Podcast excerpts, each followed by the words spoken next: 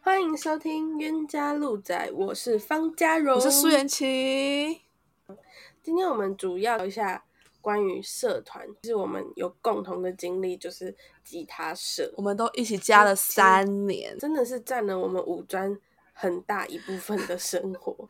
今天我们各准备了三个想要跟彼此再一次重温分享的故事，穿插抱怨跟一点好笑的事情。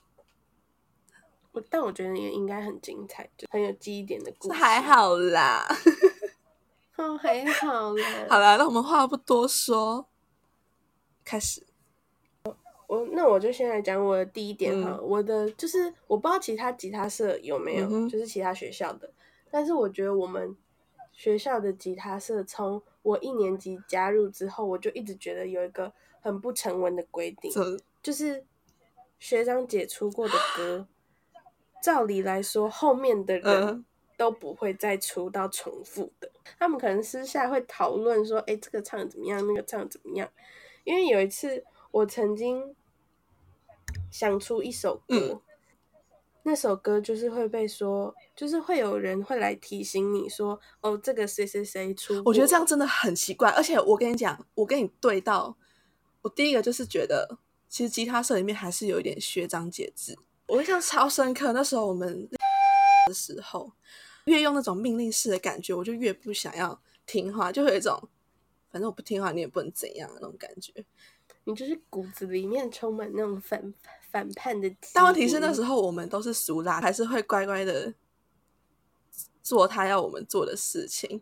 然后到了第二年，我们在吉他社的时候，有一个学姐，我到现在印象都还很深刻。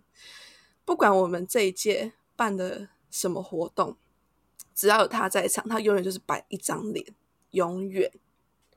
哦，然后那时候我们在表演串场的时候，那个学姐有一次就有来，算是监监视一下吧，就是在旁边看我们排练串场。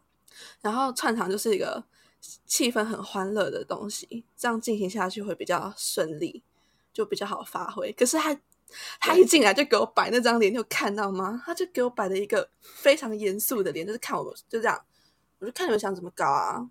我就看着你们啊，然后都不笑。我们不管，我们不管做什么再好笑的事情，他都不笑。那那天气氛就是非常尴尬。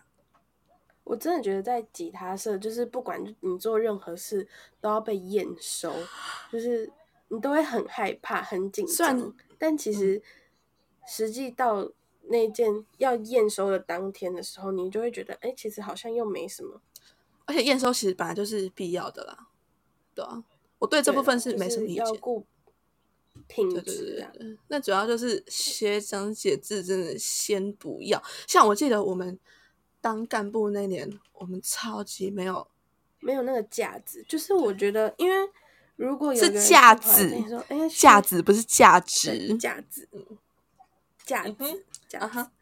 就是因为我觉得，如果有一个人突然跑来跟你说：“哎，学姐什么什么”，我其实会觉得很别扭。我觉得你对我这么有礼貌，是因为我。太没有亲和力吗？还是会觉得超有距离？对我太有，对对对对，我我不喜欢这样，我就会跟他们说，哦，那你叫我的名字啊，或者叫我的绰号就好，不用那么刻意叫什么学长姐，不用。那我刚我刚跟你对到，我刚跟你冰崩冰崩一个哎，你跟我冰崩，啊，我跟你对到那个学姐那个耶，好赞，那那就还是我讲的讲，嗯。然后我再来是，其实就是当干部的时期，我们真的好像没有很团，就是整个整届没有很团结，可是又一起完成了很多事情，嗯嗯嗯嗯嗯，很而且很顺利。不得不说，我真的是当干部里面官途，就是当官的路途是蛮顺遂的一个人，就我没有被社长骂过半次。大家都有跟社长就是起过冲突啊，讨有和平的那种交流，但是我我都没有被骂过，就是从来没有。像我们活动组那时候，就还算还蛮常被骂的。关于主持的事情。哇，这现在讲起来是有点尴尬的。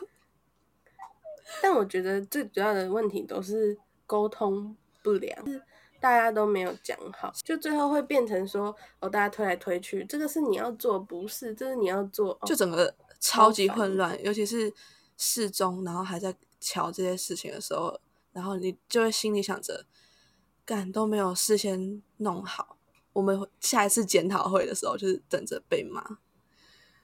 对，检讨会真的是哇靠，那个我。我其实不太抗拒检讨会，因为我觉得不会有我。这还好，因为有有的检讨会你可以看好戏，就是你知道说，哎，干这个人点这个人等下会被骂，可以这样看好戏爽啦，这样吗？就是这样才是散沙，才是标准的散沙。好像回回归到我们回的回归到我们，其实事情都还做的不错，这部分。对啊，还都还做的不错啊！从我们你看第一次小陈，小陈我觉得超成功的。小陈，嗯，我觉得，嗯，那个是我破音，但我不自觉的一个表演，但也还好啊，没什么影响。我觉得活整个活动的流程超级顺，然后我们那时候串场，其实我觉得这一整年的串场，小陈的最好笑。我还记得我表演完还哭嘞，哎、欸，那时候什么都要哭一下。那一次好多人哭，连我眼眶都红了一下。就第一个活动啊，然后办完就觉得哇，好感动。对，对，我觉得大家好像就是办了一次成功了之后，就觉得很满足。对，就太容易满足了，就觉得后面的反正我已经办了一次成功的，后面随便吧。就觉得说，哎、欸，其实我们还蛮有天分的、啊，好像就觉得我们好像蛮有天分的啊，做什么事情好像也不用太担心什么。但活动组这边我真的觉得还不错，可能就只能说我们被那个办活动之神眷顾。你说 每次都练团室里面的那个吗？老学长，学长，学长，先拜，吉他社的都市传说。关于吉他社老学长的这个故事，之后有机会再跟大家说。好啊，那换我讲第二个想分享的故事。我们那时候。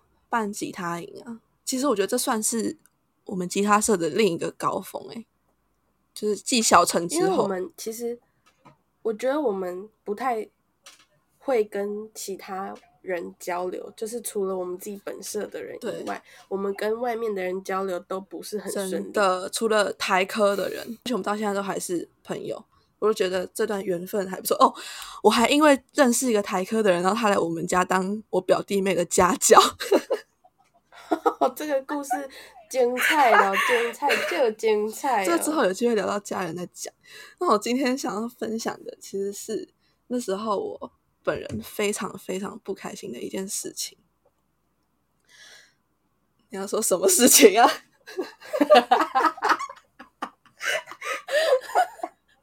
我就看着你 说，什么事情呢？就是有一次我们要去台科。开会，就这个活动是我们跟台科主办的一个吉他营，然后我们要去台科开会，然后开会当中就有一个人一直都没有出现，台科的人也一直在群组里面找他。那时候是很冷很冷的天气，我那时候冷到我去 Seven Eleven 买了一个，你知道他们就会有那个暖炉，里面不是不是暖炉啦。就是保温箱吗？那个那个保温箱，对，里面就有那个饮料，我印象超深刻。我拿了一杯温豆浆出来，然后我就拿着那个温豆浆去结账的时候，我就看到那位一直没有出现的人从我面前这样溜过去，溜过去。泥鳅，我保证我没有看错人，那双鞋、那个包、那个身高，就是这个人。我们简称 Y 小姐。上去之后，我就发现，哎。Y 小姐还是没有来，因为那时候觉得说她应该就是也是来超商买一下东西，然后等下就会上去，这样她可能今天只是迟到。结果我上去之后，我没有看到 Y 小姐，我就问里面的人说：“哎，Y 小姐有来吗？”然后说：“没有啊，都没有看到啊。”我心里就觉得说：“我的天哪，那你来这边干啥呢？为什么可以有那么不负责任的人？”我觉得那时候办活动其实。多多少少都会有这样的人，可是我觉得大部分的人都会觉得说，哦，台科就是比我们大，然后我们一开始去的时候会抱着一个，哦，就是一样，就是那个学长姐制会绑架我们的思想。欸、真的，我真的会因为学长姐制的关系，我那时候跟台科刚开始办活动的时候，我觉得好害怕哦，我超怕我会做什么事情雷到他们，然后导致我做什么事情都蹑手蹑脚。那时候也不敢太开什么玩笑，结果之后还不是放的超开。而且我记得你好像是担任一个蛮大的职位，您是也不用这么官方的为我做一个起头。很重要，很重要的对啦，那个，反正那时候在台科当这个活动长、活动组长的人，我觉得就是一个很厉害的人，同时也是一个很认真的人。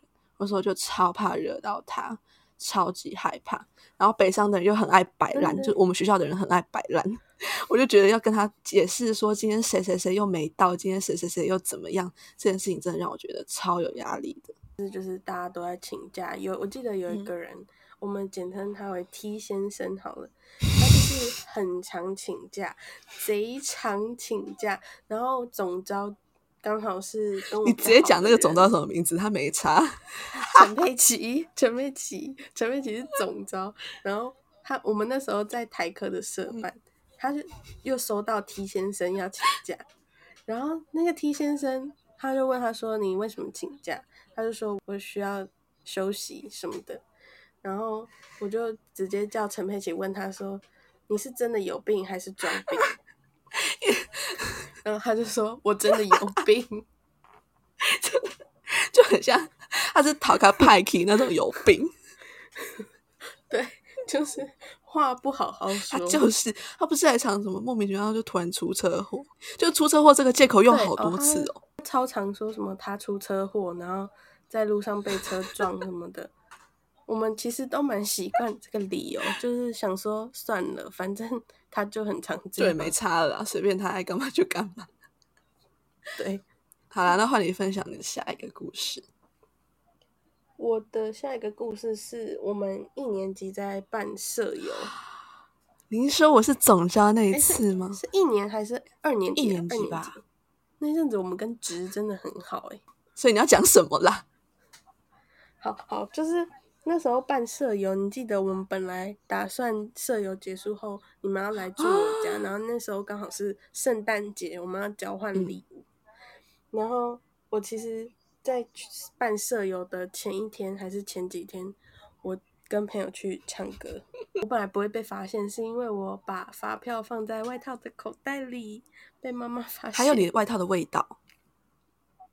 哦，对，然后反正我就被我妈打电话骂到哭大哭的那种。